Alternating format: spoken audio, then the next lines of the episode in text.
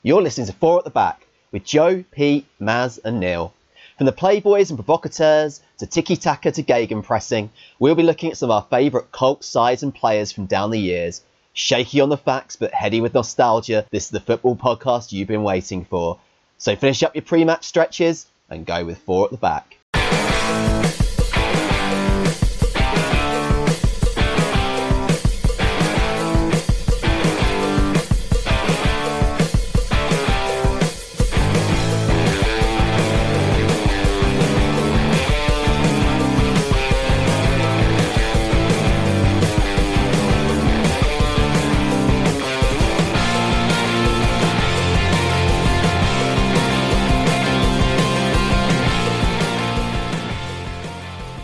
210 national teams ranked by FIFA.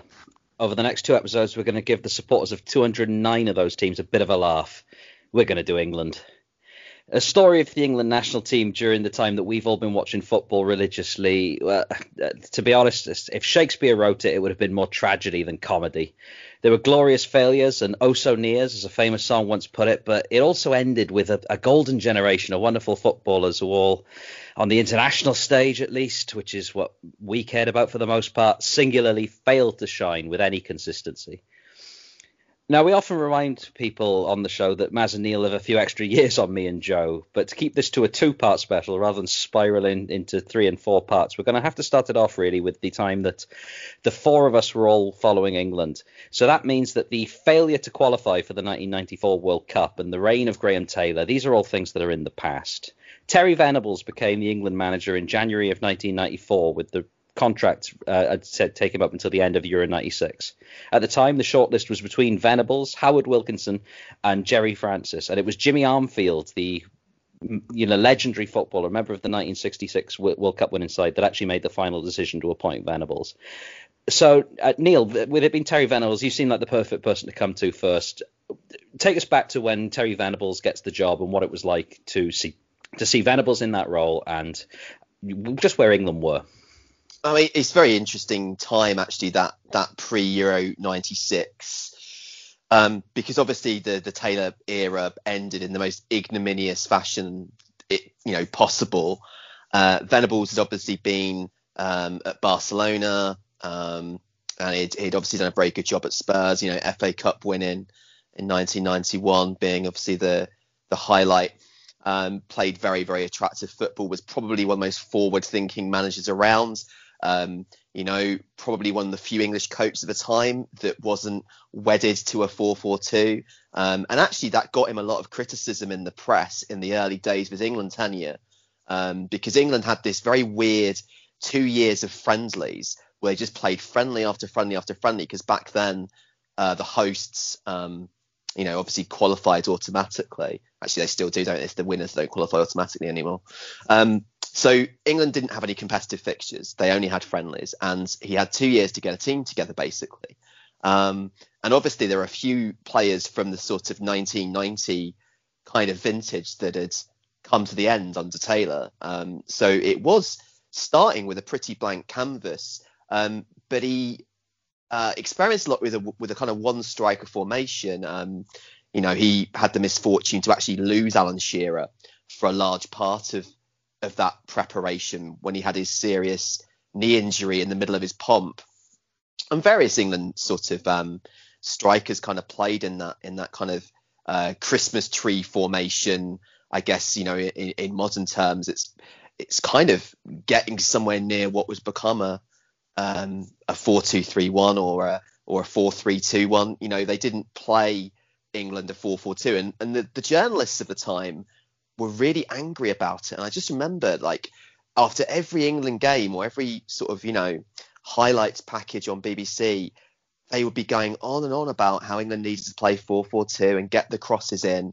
Uh, and Venables, to his credit, stuck to his guns, and it's really interesting watching back the United Six footage earlier on because it was very clear that England were playing a, you know, they were basically playing teams like um, Holland and Spain at their own game and playing a very consciously continental style of football. Um, so he was very much the right man for the job, I think. And you know, looking ahead to when Hoddle takes over, it was a very seamless transition because they both were cut from the same cloth, really.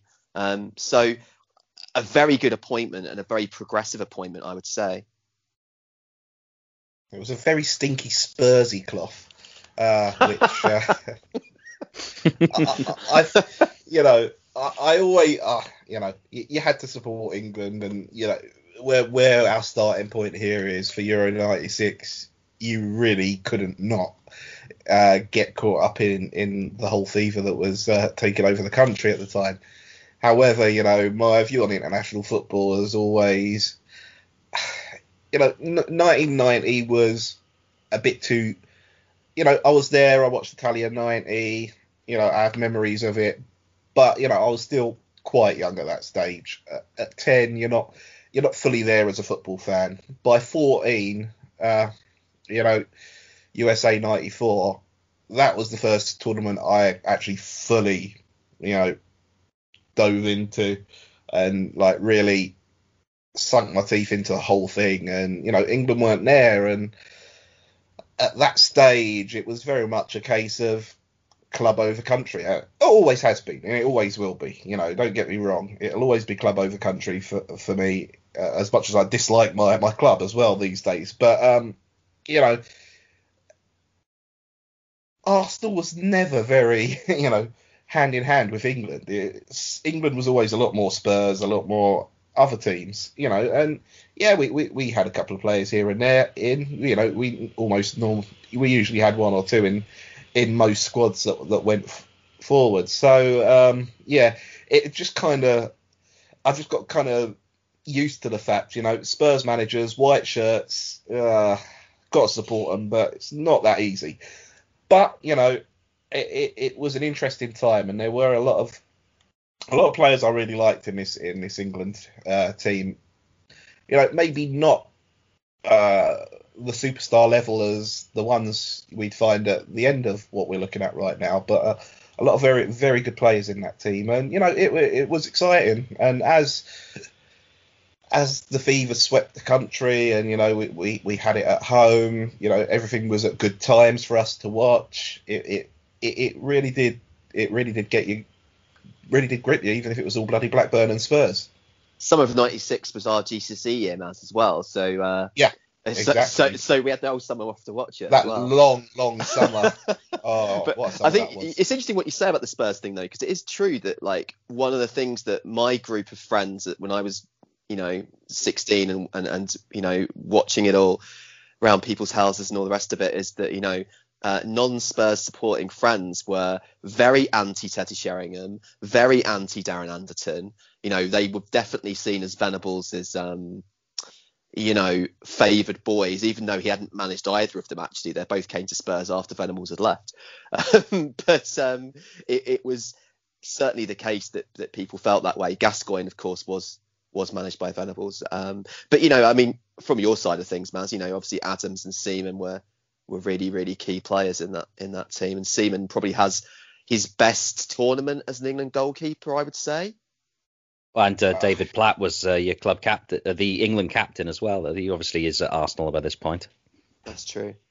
Yeah, I guess he is, isn't he? Yeah. Um, yeah, I mean, you know, it, it, it's there. And going back, I, have always hated Teddy Sheringham. Uh, it's, but also when when you've got a pairing up front, I do recognise that you know alongside a number nine, Sheringham was always the best option at that particular time. You know, it, it was you know I, I'd prefer Sir Les every single day of the week. However, you know when you're playing a, a, a strike partnership, you know Shearer and Sheringham make sense. Uh, and and I, I, just thought was a brilliant player. He's one of those Spurs players that I've always really got on well with and just thought was an excellent player. And yeah, there's absolutely no nothing on my side that said Sheringham shouldn't have uh, that said Anderton shouldn't have been on, in in that starting starting lineup uh, unless he was injured, which probably was. he usually was. It's I funny that, met, Sorry, just going to say it's funny you mentioned Sir Les there because that was always the thing you did on computer games back then was sub out Sheringham for Les Ferdinand because computer games weren't clever enough back then to pick up what Sheringham gave the side. So the, he was always better on those games, but in reality, Venable seemed to know what he was doing. I mean, it's weird because I mean, there was there was a lot of um, there's a lot of pressure on Venables not to play Shearer um, because he basically he'd gone two years without an international goal, like 12 international matches without a goal. Obviously, they'd not played any competitive fixtures, and then Ferdinand had just come off the season of his life um, at Newcastle, where they'd nearly won the title. Um, and you also had players like you know Fowler was tearing up trees at Liverpool, and um, Ian Wright was was scoring goals for fun at Arsenal, and you know even Collymore was for a little while reckoned to be in with a with a shout. Um, so yeah, as, as a as a ten year old Newcastle fan at the time, it seemed very strange to me that um, that Sir Les wasn't wasn't picked. Um, certainly to certainly so I don't think he I don't think he played a minute in the tournament actually. He, he made the squad, but I don't think he played a minute in the tournament. Um, it was, it was a great time for English goal scorers, though, wasn't it? we didn't, it was, we didn't it know was, it at the time, did we? it was very. It was, it's funny because Ian Wright and Andy Cole both had wretched England careers, really. Like when you when you kind of look at it. Um, how, many, Rob, how many caps Robbie, did Cole have? It's only like two, isn't it? Well, no, he had he has a few, but I think it was. The, but he he he took him a load of caps to get his first goal, I think. Ah. Uh, okay. Um, and you know, Ian Wright obviously never replicated his his Arsenal form in an England shirt. I, I think probably Robbie Fowler can consider himself a little bit unlucky to have not got more game time in that kind of you know 95 96 era when he was you know at his peak um, I mean, at a, a very young peak at that. But I mean, it was robbed by injury, wasn't he? Absolutely, but this and is pre-injury Fowler as well. And and sandwich between Shearer and Owen, he didn't really yeah. stand much of a chance. I mean, there, there, there, were a lot of options, weren't there? You know, if you were carrying a little knock, you know, unless you were Shearer, you were going to be well. We, we got other options, like you say. That there's that's a lot of talent If we just named there. You know, a lot of them may not have had a very long peak, but at their peak, you know, Collymore, Fowler, Wright, Ferdinand, Shearer, Sheringham, you know, which is probably where, yeah, which is probably where the Sheringham, you know, the anti-Sheringham brigade probably jumped in, but you know they were all number nines, you know, all yeah, of them. Yeah, and bear in mind that Sheringham at Spurs has an, in, incredible goal scoring record. You know, he was the top scorer in the first year of the Premier League, and um, and and played you know, pretty much for Spurs as a nine. Actually, it was really for England where he came into his own um, in that ten role. And I think what was great about that tournament for me was that it was incredibly satisfying to see those two players that were maligned by all my friends then have brilliant tournaments. so it was like I watched the Holland game earlier on, and um, that absolute it's probably the best England performance of my lifetime, to be honest. And to see the way that that Shearer and Sheringham dovetailed in that game, just absolutely ripped that very cultured Dutch defence to shreds. Um, I mean, it was kind of you just don't see England play football like that usually. it was it, it, was kind of an incredible kind of feel good moment, and all the more so because you know the tournament started with an absolutely wretched game against Switzerland, um, and and then a um, a game against Scotland, which to be quite honest, they were very very lucky uh, to score the two goals. Scotland missed a pen. You know, um, you get a kind of Neville hoofed cross for uh, for Shearer to score a header, and then Gascoigne scores a wonder goal. But other than that, England weren't all that great shakes in that game. And I remember at half time, Venables brought on Jamie Redknapp because he needed somebody to pass the ball and control the midfield. And it was that kind of tactical masterstroke that really kind of enabled England to get a grip on that game. But Scotland were, were, were much the better side in the first half. I mean, I'm just to I'm just to slow us down a sec here because got to tie in something that Joe just said with Shearer's travails over the last year or so. You know, uh, what is it, two years without an England goal and the and the Switzerland game because the way the tournament picks up from the point you've just mentioned and and the Gazza wonder goal is really the uh, the the moment that lifts the whole tournament from an English perspective. We've erased just how difficult it was to be the England manager building into that tournament. And you know, Venables has a, uh, a honeymoon period in 1994 where they don't think they lose in any of these friendlies, and a couple of draws here and there, but but they win. But 1995, they don't win, I don't think. Um, there's the awful game in Dublin that gets called off after 27 minutes when Eng- yeah. the hooliganism and that flares up and we have all this what's going to happen next summer type hand wringing in the press. They they draw it home with Uruguay, and by the end of the year, Venables has already said, you know, I'm not going to be the England manager after the tournament. So he's coming into the tournament as a lame duck. We start picking up a little bit of thing when the tournament approaches, and then we have that draw against Switzerland, and everything goes flat again. You know, this was not guaranteed that this was going to be this great summer. It picked up as the tournament progressed. And bear in mind as well, you've also got the dentist chair instance uh, that takes place, you know, on the eve of the tournament where uh, Gascoigne and Sheringham and are caught like in a nightclub pouring spirits down their throat, which obviously they, they famously then recreate after the uh, after the Gascoigne won to go against Scotland. So it, it was very difficult. And as I say, like the, the press criticism of Venables for for experimenting so much, and he, there's a, there's you know there's a kind of little parallel with Southgate here actually because he experimented with so many formations and so many different players um, over that period of time. You know, and the press was very traditionally England should play their best team all the time or know what their best team is, and nobody really thought Venables knew what his best team was. And then, you know, come Euro '96, actually he has a pretty settled eleven. He does move between um, a back five with uh, with Southgate in and sometimes a, a, a, flat four with with David Platt in midfield. But you know, other than that, like it's a pretty settled side through the tournament. So um, I mean, in that Scotland game though, he start he starts Southgate in midfield, and it doesn't Yeah. work.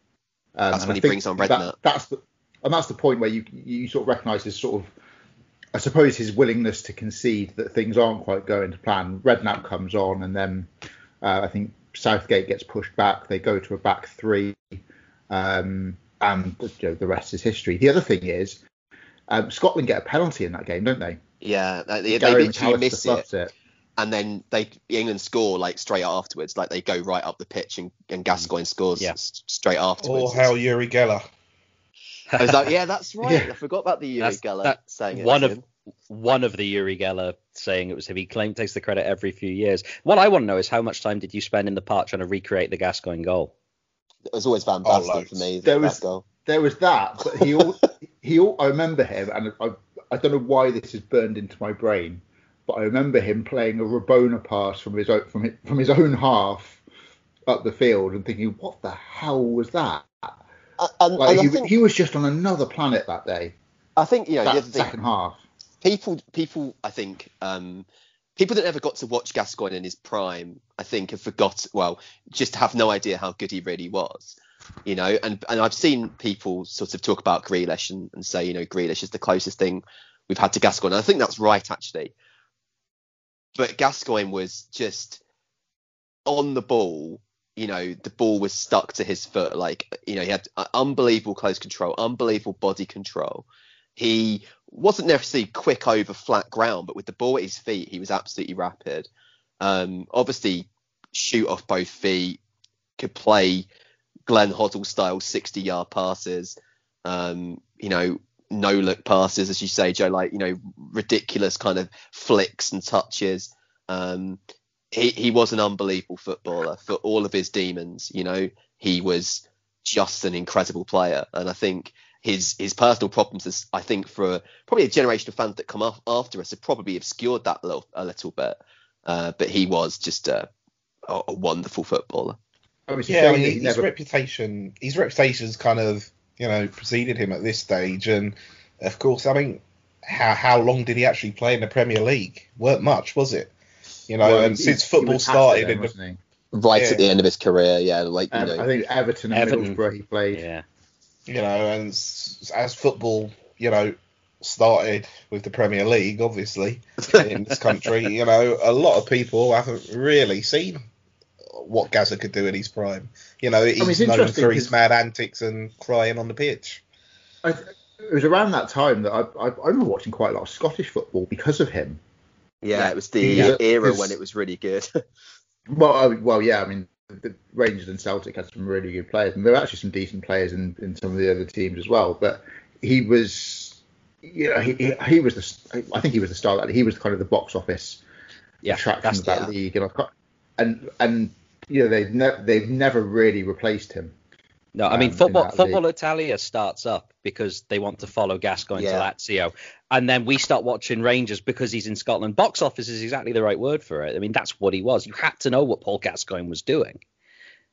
He was one of them players. Yeah, I mean, he, he just had that knack of doing something which was incredibly eye-catching, you know. And obviously, he breaks his leg at, um, you know, in, well, sorry, does his knee in that that awful tackle in the uh, FA Cup final, and he goes to Lazio injured. He doesn't get obviously doesn't get to play for the first, you know, few months. Is at Lazio, and then he, he, he when he finally gets a game, he scores a he scores a vital header against Roma and does a lap of the athletics track, you know, in the biggest game of Lazio's season. He just had that knack of doing uh, of doing kind of incredibly eye-catching stuff. But I think the other thing is is that obviously he he burns out, you know, between 96 and 98 and had he had that one more tournament, you know, because obviously famously Hoddle drops him for France 98, and had he gone to that tournament uh, and had one more last hurrah, you know, the last dance to use the Michael Jordan uh, parallel. You know, I think probably you'd look at his career. I mean, it was a great career anyway, but you'd look at his England career maybe even a little bit differently. Um, because he never gets to kind of follow up on this high, if you like. He he kind of, you know, people like Paul Scholes emerge and then he's kind of done. Yeah, it sort of ends with a, a very abrupt kind of finish, doesn't it? I mean, I'm Yeah. going to move us on now because otherwise we're going to spend far too much time talking about Euro 96. There's a lot to cover. So the tournament the tournament picks up massively with Gary McAllister's awful penalty that any of us could have saved, and then the ball goes up the other end, and Gaz produces a moment of magic. But let's be honest, the next game is what it's really all about, isn't it? it uh, out of nowhere, no one expected it, and then it's England four, the much fancied Netherlands one. Uh, where, just tell us, take us through what you remember of that glorious night. I mean, as I say, mostly, mostly um, thinking about all the things I was going to say to my friends after Teddy Sheringham had had the game of his life. That's mostly what I was doing, I think. But yeah, it was, it was a. Uh, I think I was on my own in the house actually that game, and, uh, just remember, you know, jumping up and down and and delighting in in the Teddy masterclass. it was it was a surreal game of football. I mean, what you need to understand for this is just how vintage that that that Dutch team was. We're talking about, you know, I won't necessarily say peak uh, uh, of these these that generation of Ajax players, but you know, a lot of them did peak pretty early, so they were still very a, a very young team. But you know, Van der Sar, Seedorf, De Boer, both De Boers, Davids, Kluivert, Bergkamp, you know, that is in an insanely good team, uh, as well as you know some stalwarts in there like um, Phillip Cocu, who you know was around that time or, or just on the verge of going to Barcelona, I guess, and being an important part of their midfield, and you Jan know, Wouters was still Jan there. Wouters, Danny um, Blind. Danny Blind captain in the team. Um, Jordi Cruyff. Uh, well, let's, let's not go there. Uh, yeah. Anyway, um, but you know, the point is Aron Winter was still around at that point. You know, it it was just a team of insane talent. You know, such a good Dutch team, and we played them off the park. We, we played this total footballing Dutch team. You know, at their own team game. that have mainly come through that that Ajax academy and would play some of the best football of that era. Played them off the park, absolutely off the park. We were all over them, and you know, it it was amazing to watch. It was just one of those perfect football performances.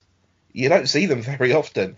You very rarely see them. You know, see your team play one like that. You know, it's it, it really is a once in a lifetime thing. It was just, you know, draw drop it, uh, jaw droppingly good football. The direction on the header for the second England goal, I think it is, is Sheringham's. Uh, was it his first? Um, Yeah. I, I mean, he's just one of the best headers of all I think I've ever seen in terms of you know effective heading. I mean, he, it's like he put it on a sixpence. It's superb, really. And then there's obviously that pass where he looks like he's going to thump it for Shearer, uh, and he just plays it off to Shearer. It's it's just one pass, and you know every so often you see a pass and it's so simple, but it's like that's genius. That you know it's it was a remarkable night. It really, really was, and and and not only that, like you know, it it kind of, I think it it sort of set up everybody to think that actually because obviously they play, he's playing Spain in the quarter final and Spain at that time were bigger chokers in international football even than England were. And at that point, you really do start to think that, um, you know, it's realistic that, that, that you have a chance of winning the home tournament. You know, as you said earlier on, Pete, the the build from that absolute stinker against Switzerland to this point, and straight after this, England became second favourites with the bookies after after Germany, like based on this performance.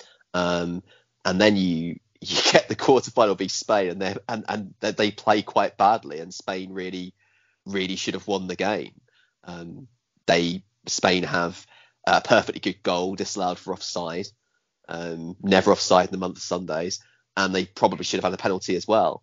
Um, and and yet you know England then shake off the penalty hoodoo, which is another huge thing uh, mm. for, for, from 1990, like a big big hangover, and you get that great image of Stuart, the exorcism of Stuart Pearce, mm. him like absolutely like going mental after he slammed the penalty home. Like, I mean, one of, again, like just like that night against Holland, like what a great moment of English football to see Stuart Pearce kind of come to terms with that absolute horror that he'd been through six years before.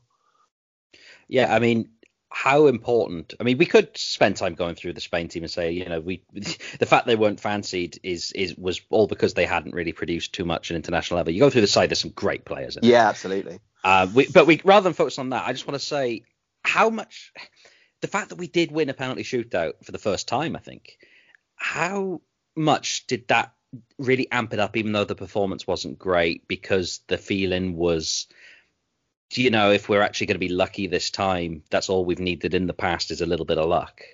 And now we're getting through games that we really had no right winning. Think probably in terms of patriotism and everything else, people kind of almost forgot the performance as soon as the penalty shootout finished. You know what I mean? It almost didn't matter that they hasn't looked very good in that game. Um, I think just the, the amount that the penalty shootout win galvanized everybody um, was huge. And you know, like it was kind of thought that, you know, although Germany were a very good team, um, and funny enough, you know, the, the Dortmund team that we talked about a few episodes ago, you know, actually they had quite a few players in that in, in that Germany team. Um, but they weren't thought to be, you know, the 1990 Germans. You know what I mean? They they they were sort of a um, a very good team, but they mm. weren't an outstanding team. No. And I think they, they, they came know, in as sorry, just gonna say they came in as the favourites, but they weren't overwhelming favourites, like the way that sometimes when you go to World Cup, Brazil have been at times, let's say. No, and let's not forget as well that they had lost in the final of '92 to Denmark, um, when you know a kind of pre-Man United Peter Schmeichel had the game of his life, and John Jensen scored a, a worldie that he'd never repeat. Um, and then in the World Cup in '94, you know they'd looked very good in the the group stage in the second round, and then they got absolutely smashed by Bulgaria in the quarterfinals, and that that great Stoichkov performance. So they they weren't coming off a you know a particularly good six years of international football really themselves. So it, it, did feel like a pretty even game going into it, and it was only really like any psychological scarring that you might have had from 1990 that made you think that maybe England you know, might not do it. But you know, if you looked at it player for player, like they were pretty even teams. Yeah. So, uh, I mean, obviously that got dialed up massively when in that now infamous grey kit, the game kicks off, and before you know it, England are up. It's what two or three minutes into the game when Alan Shearer puts England into the lead. Yeah, absolutely, absolutely, and and, and then you you kind of um, well, then it's the Andy Möller show for the next sort of 10 or 15 minutes after that. Mm. I mean, it's an interesting one because this is one of the rare outings for David Platt uh, in the tournament, but he's completely out of position, as I recall. Platt's an interesting player for England, isn't it? Because he basically completely carries the the Graham Taylor era. Mm. And the, the, like... the first year or so of Terry Venables' spell, that that honeymoon period, he's the top scorer as well. So uh, he's he's one that again the way Gascoigne his career dies off in the space of about a year. The same thing really happens to David Platt it, across the course of 94 to 96. That one year period, it's like something goes and you can never quite recapture it. I mean, that late era Platt, even when he was us, he scored a couple of really vital goals, but he don't do much else. You know, no. and, and that's what I think about late era Platt. What he had to his game still was the ability to pop up and score a goal uh, at points, but when he weren't doing that, he wasn't really doing much else. So it's an interest. It's an interesting call to put him in. I think he was a fullback this day because they didn't want to break up the the, the Gascoigne Ince kind of access, and obviously Anderton McManaman were were fairly well established. But I don't know if, if Neville was suspended or what. But he did pick up a few yellow cards that tournament, Neville, if I recall. I mean, as he always did. but, mm.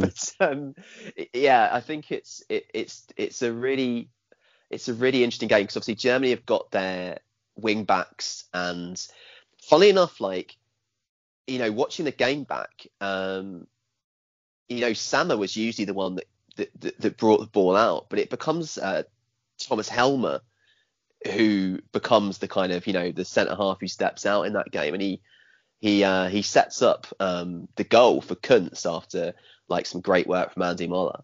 Um, and so you've got this really interesting kind of thing where the, you've you've got this constant overload on both of England's flanks from the uh, the German wingbacks getting up and down. Um, but then England get quite a lot of joy in that space that the wingbacks have vacated. Well, I suppose we mentioned uh, Gary Neville there for a second. This given this is nominally about the golden generation, I suppose we should point out he's kind of the the first really. Yeah, he is. um, to get a uh, to get cap. There are a few that come into the side under under Venables. Um, Southgate comes in. I mean, whether or not he's truly golden generation, or he's an important figure right the way through to 2003, 2004. Uh, Gary Neville's brother Phil is also in there ahead of much more famous and reputable names as well. But I suppose the other name that comes in during the Venables spell and is a really important player was Sol Campbell, who's not a starter in this period, but he's he's part of the squad. He was brilliant for Spurs in that period of time as well. Like he was absolutely the yeah, absolutely deserved the place. And again, probably, you know, some people might have thought that was a, a Venables Spurs bias, you know, but but yeah, he obviously then Campbell in in '98 would be one of the players of the tournament. Um, but yeah, it's, it's one of those things, isn't it? Like valuable experience sitting on the bench and watching people like Tony Adams go about their business. Okay, so with where do we leave it? Uh, England have just gone one 0 up, Alan Shearer, and then it takes about ten minutes or so more, and and Stefan Kuntz puts in the equaliser, and then despite both sides knocking on the door, really, I, this is my recollection, anyways, that it's really kind of end to end, and there are a lot of chances for both sides, and uh, the, the, the most memorable probably being Gazza just inches away from tapping the ball into an open net, and, but he can't uh, quite make it. Anderton hits the post as well, and that's both an extra time. So Anderton hits the post, and uh, and Gazza obviously agonising, and he misses that that sort of Shearer, um, well cross come shot, and then you've also got the trademark Anderton Sheringham corner routine, um, where um, Anderton would whip it to the sort of edge of the box near post, and uh, Sheringham would basically try and hit it first time, and they do one of those, and it gets cleared off the line. Um, scored so many of those. It was a great game, actually. I mean, it's obviously tainted for for me. I was what was I, 10, 11 years old, and I mean, I was gutted because I when you're that age, you do get caught up in the idea that you're going to win it, and it never crosses your mind that you can lose until you do, and that's devastating. Yeah, I'm sure you've probably got a similar experience from 1990 or whatever, but it, it, it, that was my my take on it, and it was made all the worse by the fact that it went to penalties. and the I, whole country I, was like that in '96. To be fair, I think, like I say, the fever running over the country at that point was yeah. just yeah. I mean, and it was kind of not again. I think that was the yeah. thing. It was kind of like, you know, anything, anything but this again. I think was the against the same team too. yeah. Know? Was it was it worse because no one missed? So the ten penalties all went in. I mean that that seems so in, so cruel. I mean, and, when you learn more and more about it as well, like Southgate wasn't meant to take a penalty, but some of the people they were expecting to were just like, looking away, like, "Oh, don't give it to me." And and Gareth was brave enough to say he, he's never taken a penalty in his life, I would bet. And certainly wasn't Villa's penalty taker. That would have been Dwight Yorke. And the fact that he stuck his hand up and said, "Yeah, all right," and then produces something that shows why he didn't take penalties. I mean, it just made it so much worse. And we should say as well that, that Southgate was was probably England's best player overall in that tournament. He was, you know, he was fantastic. Um, so yeah, it was it was a real shame because he was kind of like a, one of the, the breakout stars of it too. Um, and it's interesting because when you watch him take the penalty, he puts the ball down. You know, like any experienced penalty taker, waits a minute and he puts it down and she just turns around and runs runs and takes it. And it's kind of he hadn't even decided where he's going to put it. I don't think.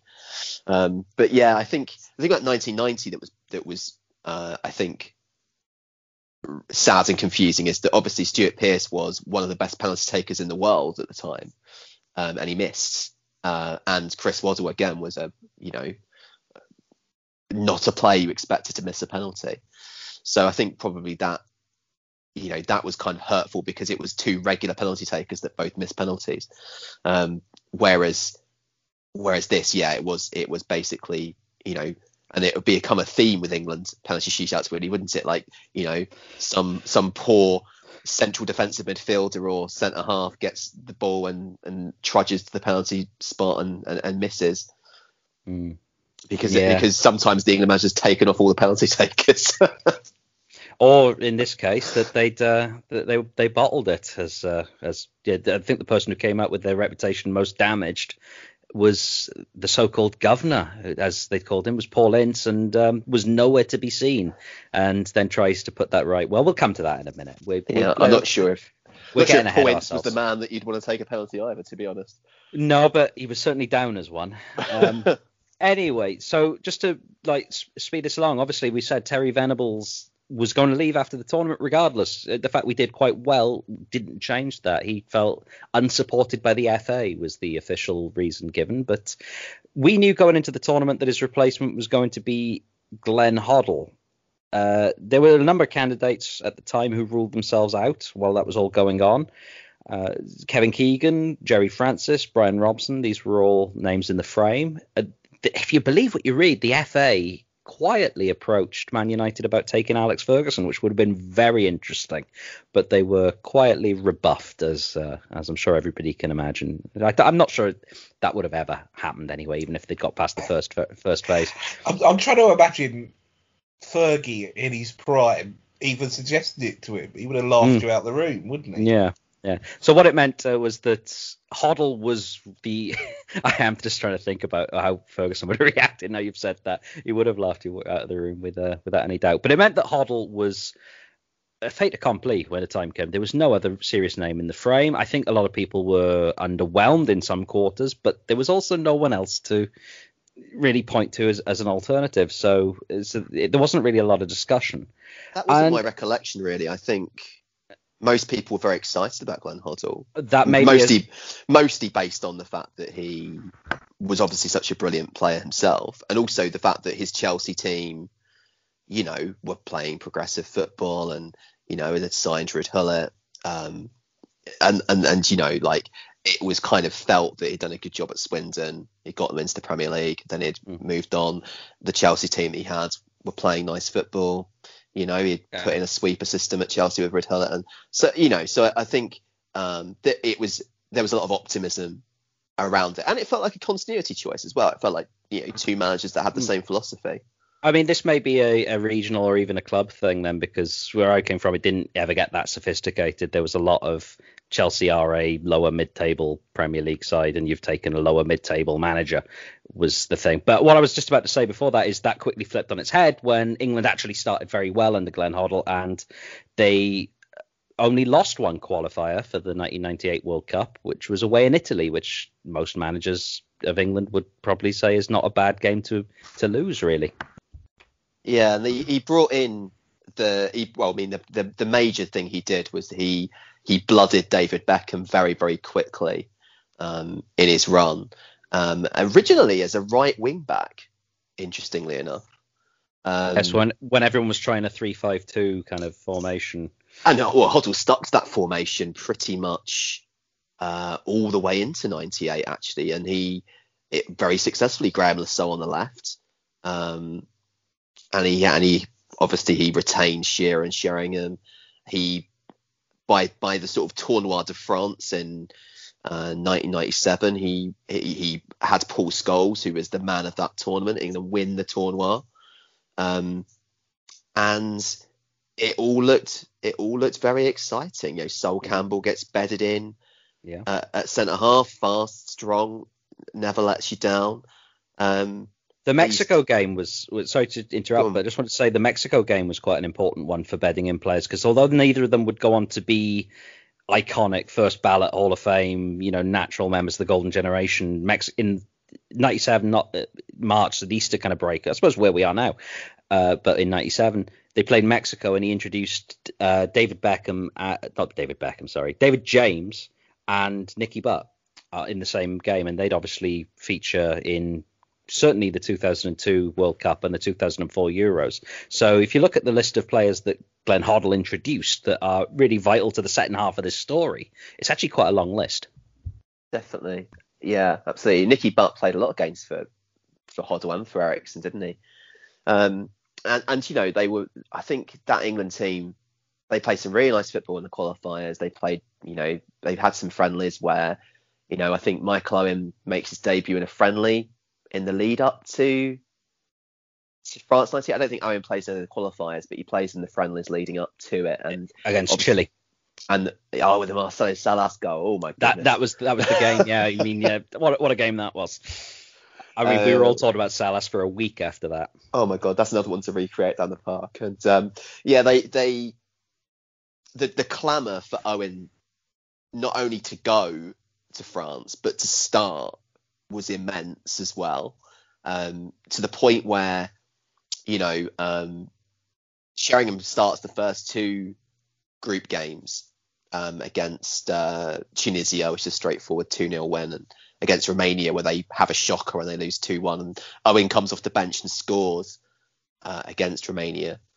Uh, and then they play Colombia basically kind of needing to win to go through, and uh, and they they very easily won 2 0 Anderton and uh, and a Beckham free kick. But Owen starts that game, and then of course he'd go on to start the Argentina game, which obviously it becomes the iconic one.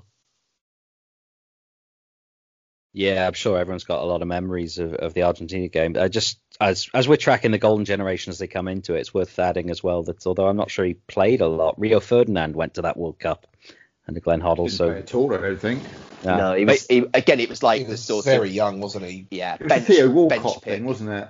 He was like 18, I think. Yeah, it was like a bench. Mm. You know, again, experience from the bench. You know, um, and plus, if you want to play five at the back or three at the back, whichever whichever way you want to look at it, um, it made sense to have a Ferdinand as a backup because he could do that job that Southgate did as a kind of ball playing defender.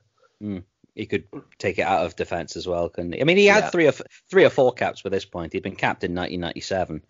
Um, I mean, we have fast forwarded the World Cup just before we cycle back to the game against Argentina. Just want to quickly touch on the how carried away everyone got with the nil nil in, in Rome because I, I mean I and I'm one of them that was this this was such a a mature performance and we should talk about it in those kind of terms. I mean it's a nil nil away, but we weren't used to England getting those results necessarily. Ian Wright with the bloody head is kind of what I remember about most about it. I think Paul Ince with the bandage. Mm. Oh, it was Paul Ince, not me. It was Paul Ince, yeah. And Ian Wright hit the post, and that's another Uri Geller one where he claimed that he made Ian Wright miss because he wanted to avoid rioting. Uri oh, Geller crops up a lot in this period. That's that's convenient, isn't it? Mm. Why did people I mean, keep giving him a platform? just go away, mate. It was on um, Fantasy Football. Just before Twitter like, as well.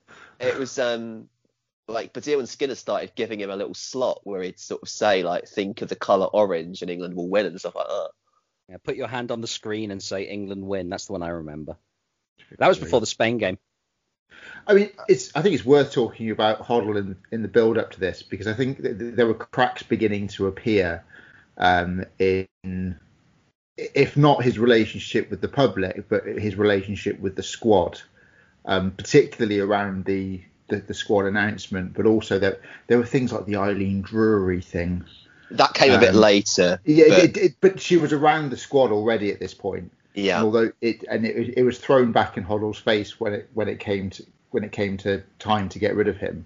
Um, Um, but he he he used Eileen Drew. She was a faith healer, and uh, she had helped Hoddle himself quite a bit during his career.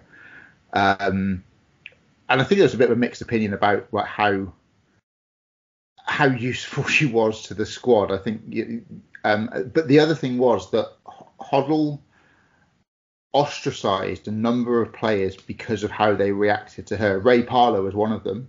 Um, which I'm sure. I'm picturing Ray Parlour reacting to a faith healer. I mean, apparently, apparently, That should be um, on pay per view.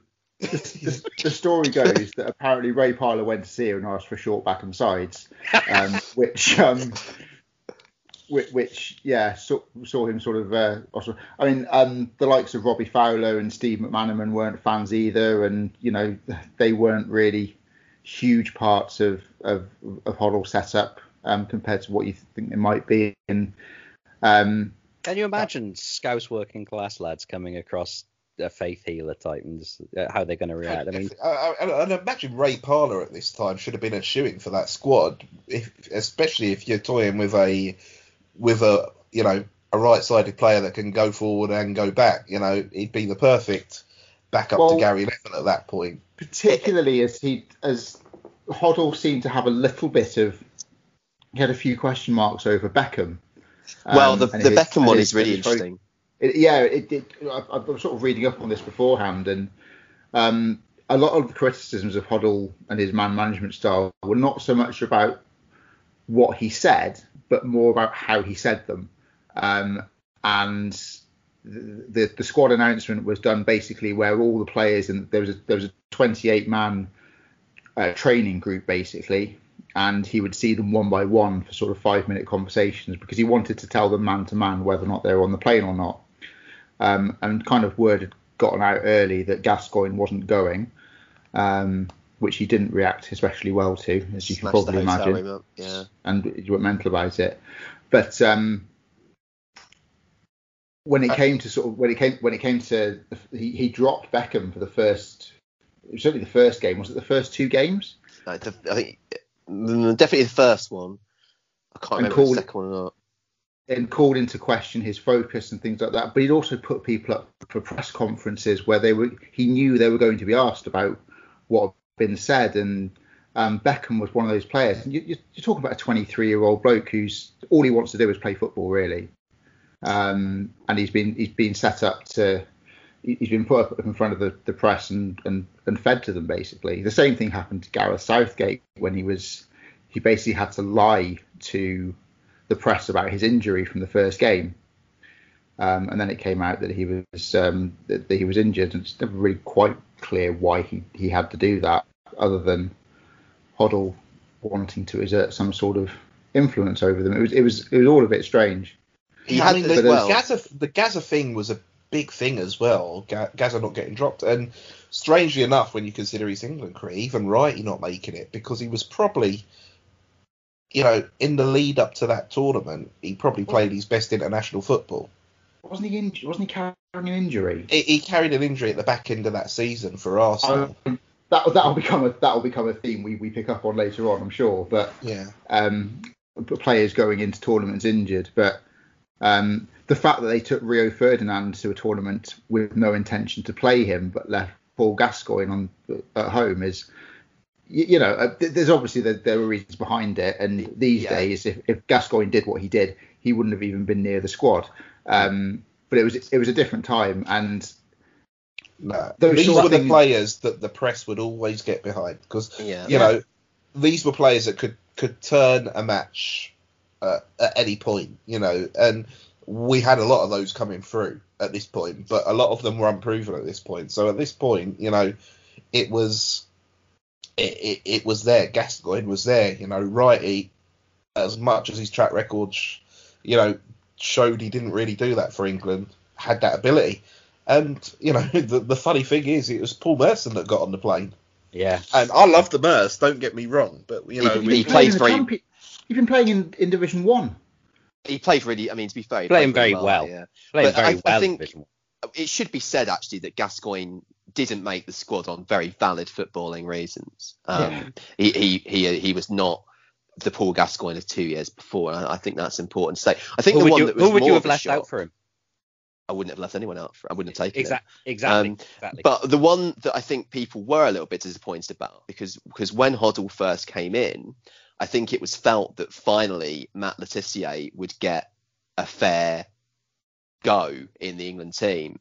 People kind of thought, you know, well, if anyone can understand a player like Matt Le Tissier, it would be Glenn Hoddle because, of course, Glenn Hoddle's own England career, he had 50 odd caps, but Bobby Robson never trusted him to do what he did for Spurs and to make him the main man because he trusted Brian Robson and Brian Robson was the, you know, the, what that England team were built around. And Glenn Hoddle, who was a far more talented footballer, never quite got a fair go for England in that sense.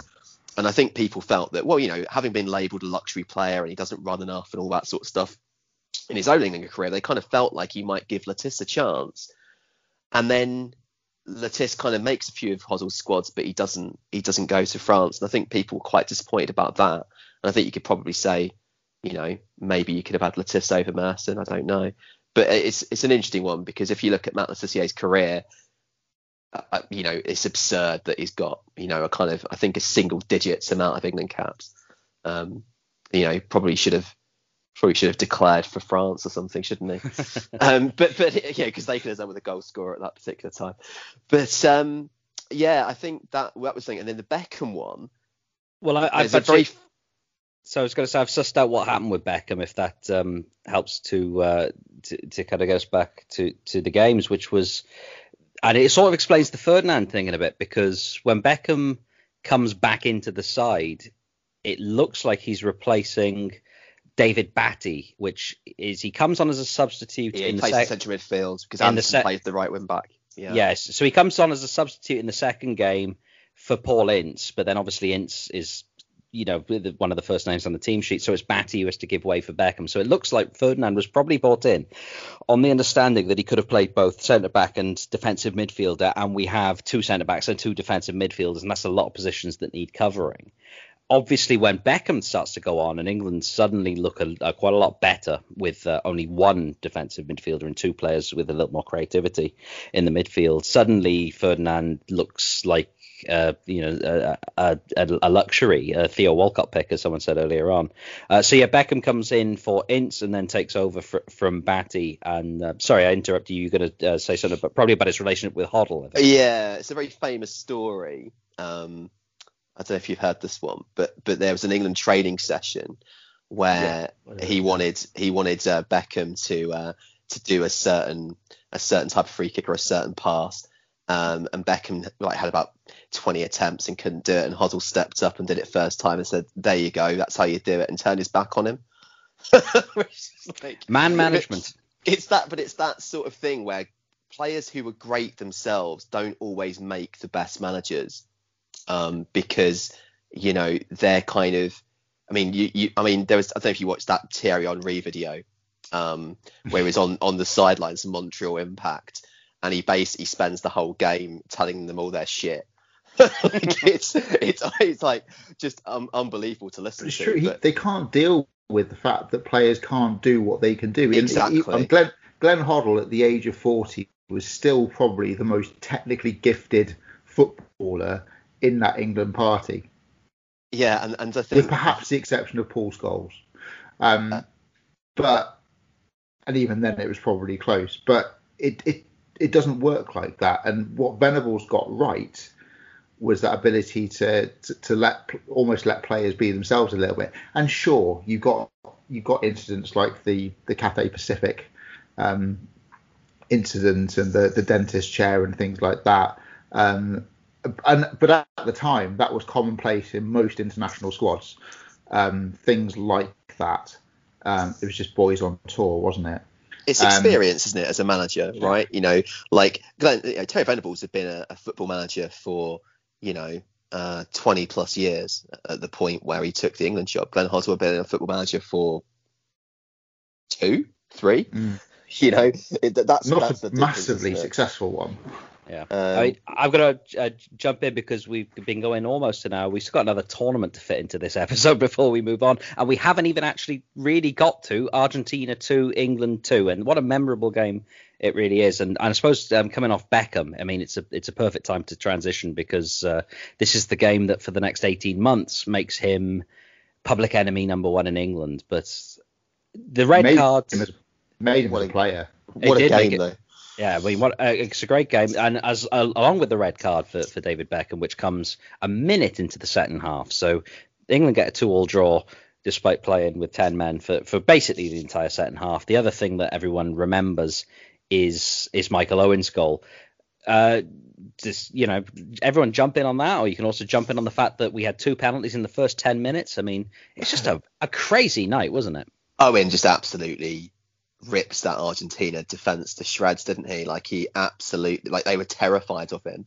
Every time he got the ball, they just backed off him, backed off him. Um, doesn't he win the penalty? He wins the penalty, right? Um, and then he he scores his wonder goal. Um, I mean, I think again people forget because of what happens like later on and how how the injuries affected him. I think people sometimes forget Michael Owen was like as a as a teenager, you know, and those those players that just have that sort of searing pace. Like I watched a compilation the other day of Fernando Torres at Liverpool, and it was similar. You know, it's like they're so good for that short space of time before the hamstrings go.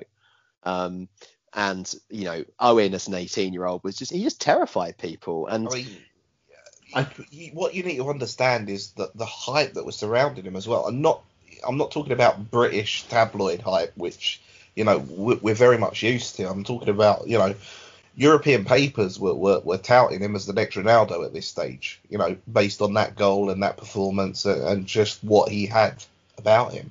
And to be fair, it, it you know it was it wasn't a stretch.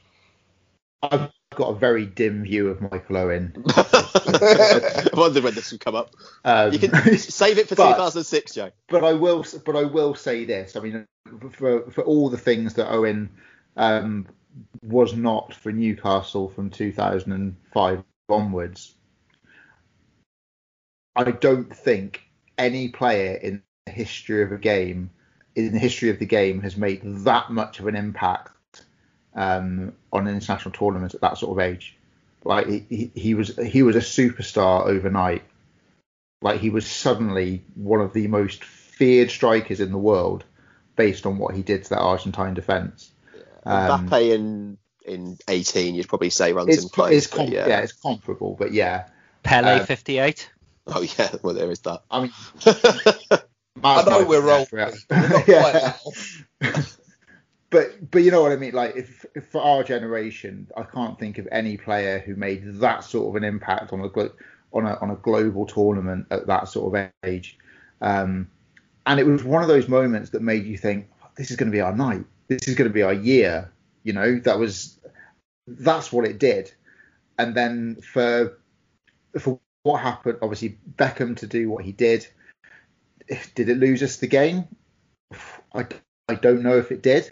But we didn't lose us the Um, game. I think that's I think that's the I thing. mean, isn't we were in two we were in the game all the way through, and you know, for, I think Argentina were fortuitous to get it to penalties. I mean, 11, I think 11 against gets- 11, we would have won that comfortably. I'm yeah, sure. and, and Campbell didn't Campbell have a header disallowed? yeah. did and it was. Uh, It was a good header as well. I, I, I think know, it, Shearer, Shearer's elbow was uh, was in play, mean, Shearer's as- as- elbow as it- doing Shearer's elbow and- things. As it often and was. for once it got it got what it deserved. Um, the, the one time mean- you didn't want it to. But you're talk, I mean, we're talking about you know, this is one of the great English defensive performances in in competition history. It was, you know, the, the, they all worked so hard for for, for two hours, um, and yeah, I mean, would would they would they have worked as hard as they would they have been as switched on as they were were it not for Beckham's red card? We'll never know. Um, should probably say although- as an aside that uh, that Simeone's um, dark arts. I mean, you have to give it to him, to be honest, don't you? he knew exactly what he was doing and he admitted it. Absolute, absolute genius. I mean, that is. I mean, and th- then he goes and basically creates a, a team in his image uh, in Atletico that, that basically do the same thing for like the next Oh, like and I he mean, was- he had a strike force of Luis Suarez and Diego Costa for a few minutes this season. I mean, let that sink in. I, I always forget how much did the rap. how much Neil does enjoy a bit of shithousery. It Oh always- my I- god, love it. I mean, I always forget, but uh, so anyway, England uh, crash out after another penalty shootout. This seems to be the, the pattern of this this early period.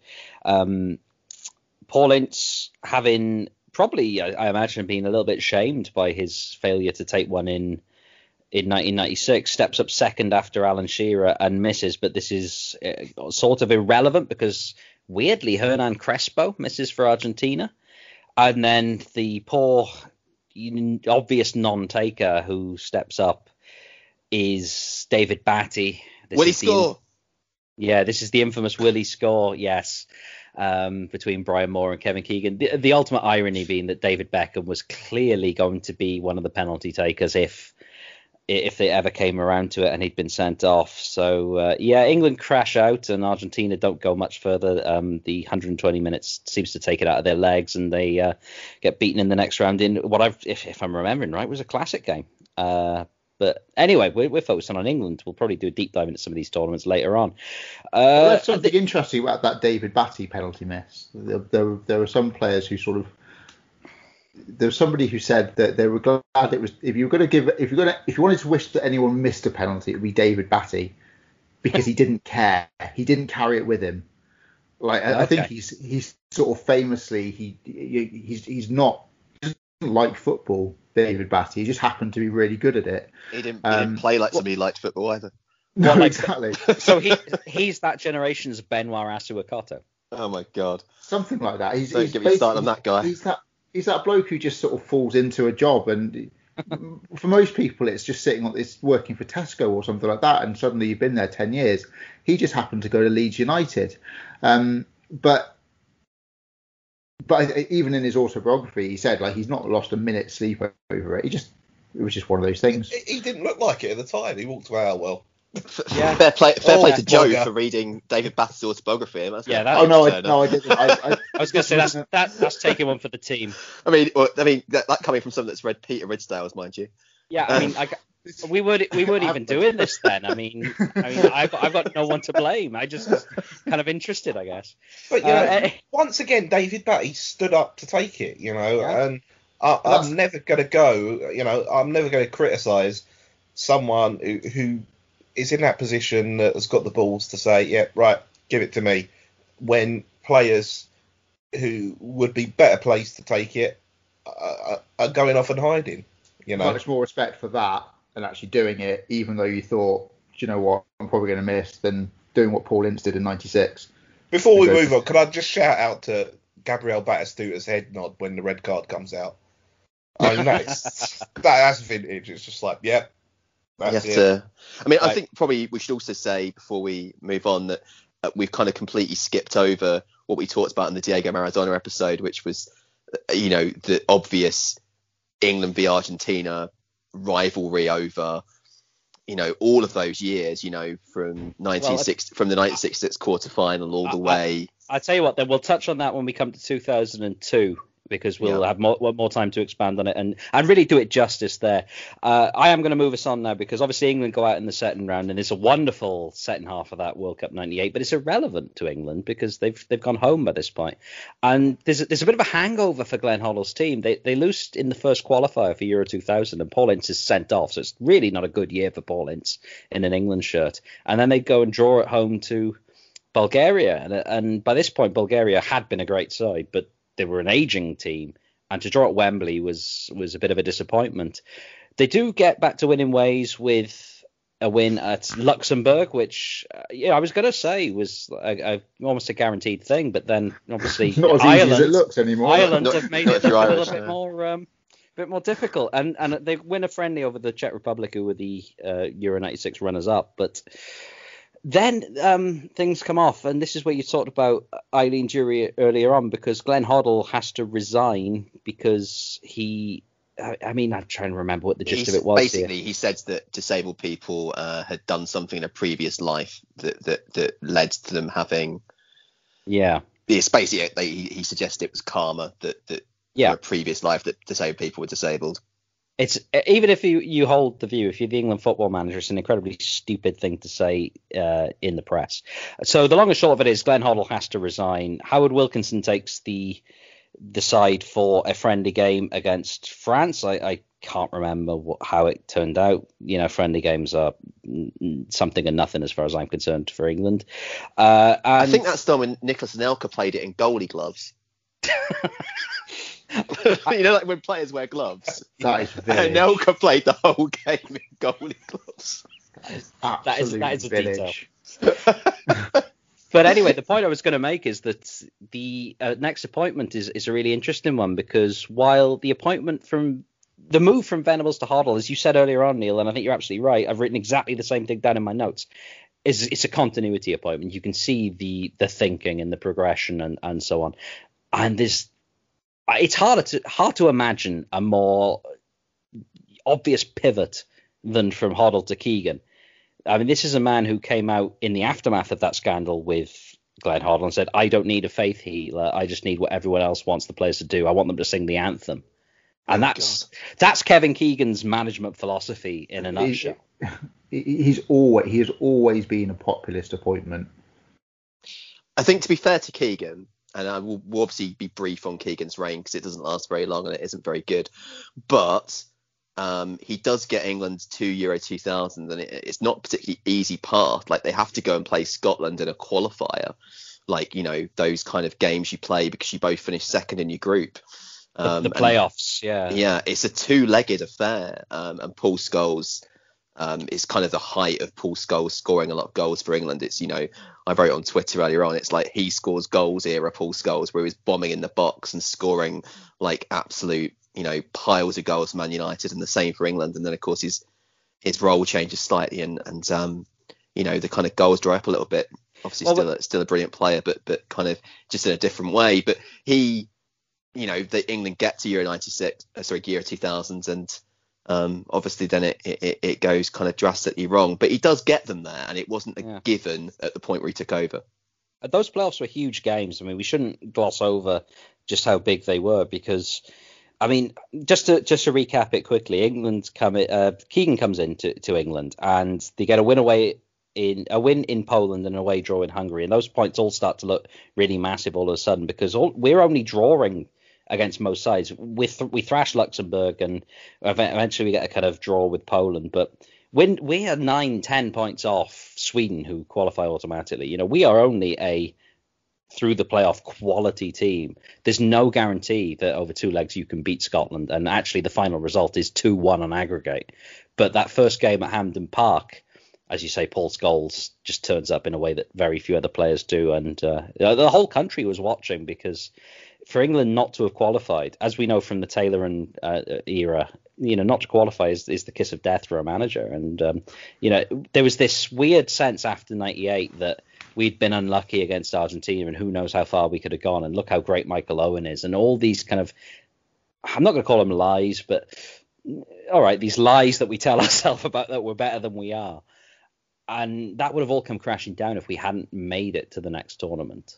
And that's just how much was riding on the England and Scotland game. And there's a point, I don't even know if it was nil nil at the time, where I think Billy Dodds hits the bar. You know, these, Oh, yeah, yeah, yeah.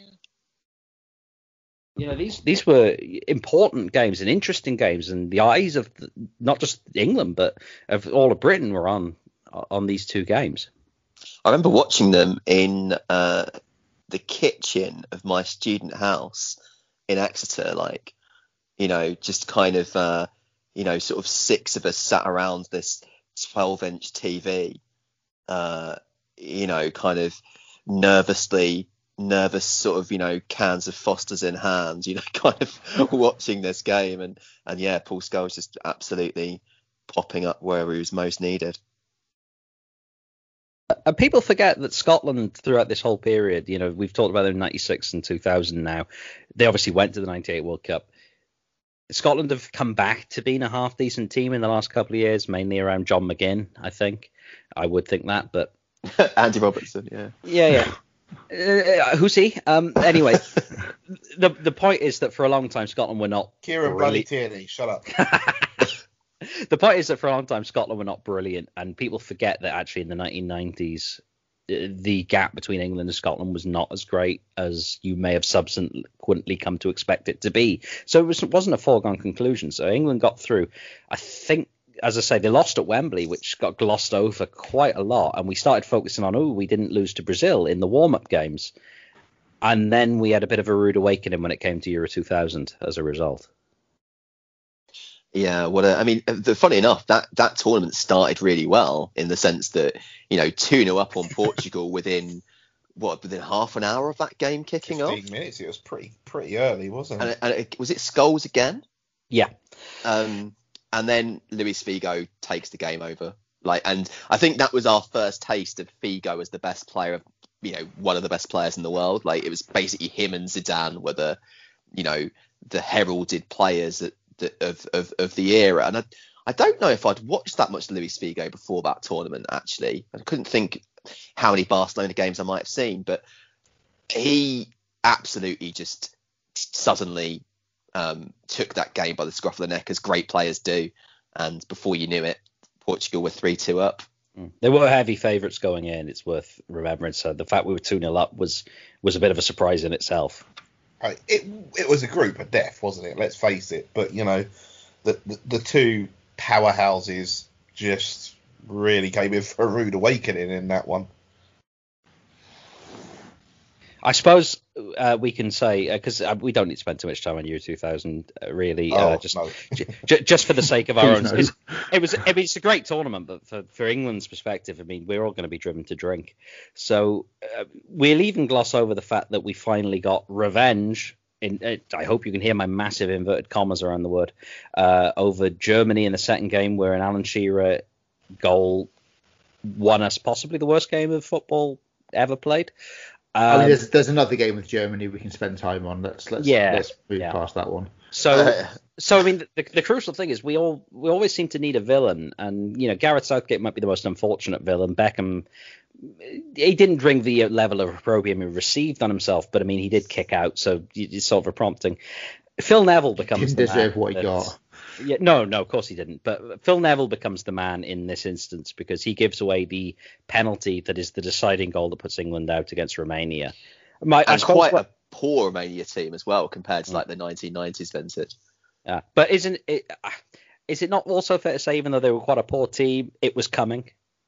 Oh yeah, I mean, I think you know what you saw with Keegan England was what you saw with, you know, with with Keegan at, at Newcastle and at Man City, and you know, everywhere that he's been, which is that, you know, although they can play some quite thrilling, fast paced English football, you know, defensively it's going to be, be suspect, you know. And and I think, you know, having a 2 0 lead against against Portugal and literally throwing it in the bin is like the most Keegan thing you can possibly do, isn't it? I mean, you know, you can't even bemoan the quality of defenders, can you? You know, you had you had good defenders at that point. Yeah, we certainly know, did. Campbell, Adams, the Nevilles, you know, these are players that wouldn't do that for their club. No, I mean this is a tactical thing that's coming from the management, and, and we were so open. I it think that's four, there were no, there were no two, wasn't it?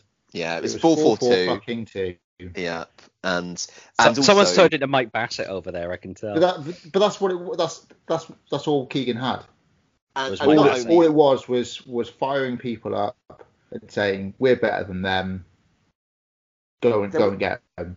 And, and for a couple of years at Newcastle, it worked. Yeah, there, yeah, there was, and you know, and, and we did. Yeah, we had did have some good players, and you think you know, Kevin Keegan with Paul Scholes in his team, they're going to score hatfuls.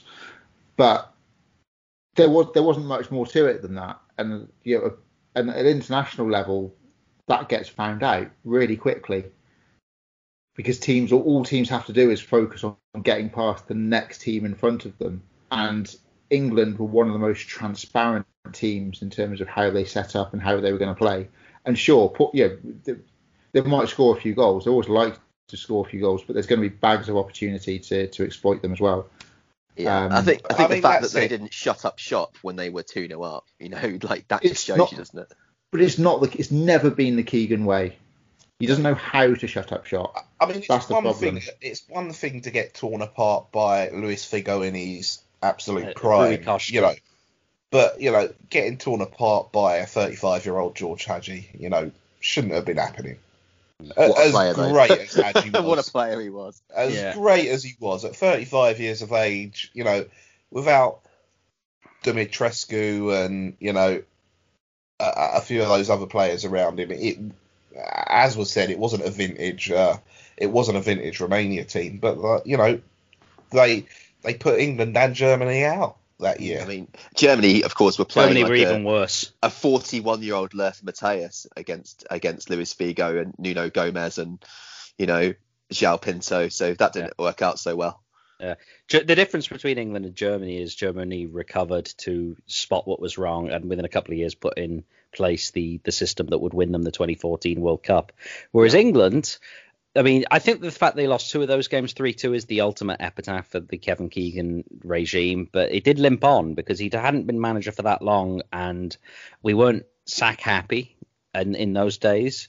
So he actually managed to, to carry on beyond the Euros despite going out in the group stage, which is not something that I think would happen for everybody nowadays. Anyway, uh, his last two games after the Euros were against the, the the team who gone to win that tournament, France, in what was a draw instead of France, which looks remarkably creditable in hindsight. But the game after that was competitive, and that's where the problems came in because after one of the worst showings that anyone can recall in international football ever, in a, the first qualifier of the 2002 World Cup, Dietmar Hamann gave Germany a 1 0 win at Wembley. It's the last game played at the old Wembley, and in the the tunnel uh, after the game, Kevin Keegan resigned, saying the job was too big for him. I think Not- that Not just in a tunnel, in the in a toilet. in a toilet, well, In a, in a, it was apparently the legend is, is that it was in a toilet in the old Wembley, like before they knocked it down. well, I think that's actually the perfect place to to, to, to actually bring this to an end. Um, Kevin we- Keegan in the toilet. I think we'll pick this. We will pick this one back up with Kevin Keegan in the toilet at the start of our next episode. So uh, join in next week. We'll be talk, looking at where the golden generation goes from this low point of losing in the last game of the old Wembley. Hope you've enjoyed it so far. Do come back next week. See you soon.